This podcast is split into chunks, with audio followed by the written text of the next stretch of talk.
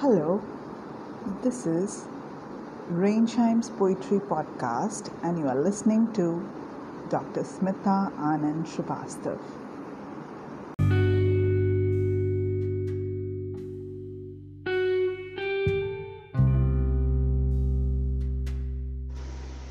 Soul food and bittersweet recollections.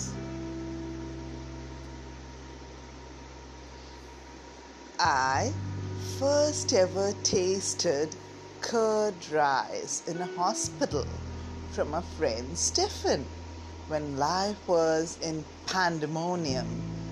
As I saw my baby drift away in incurable disease away from shores of recovery like a ravaged origami boat in storms.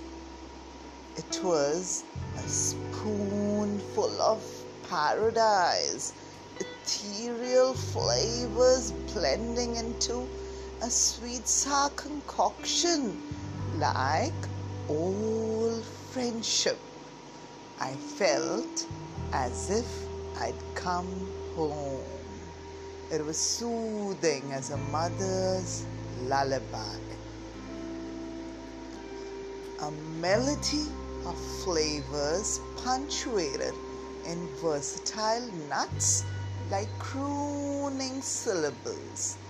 And after endless insomnia, I found some tranquil sleep.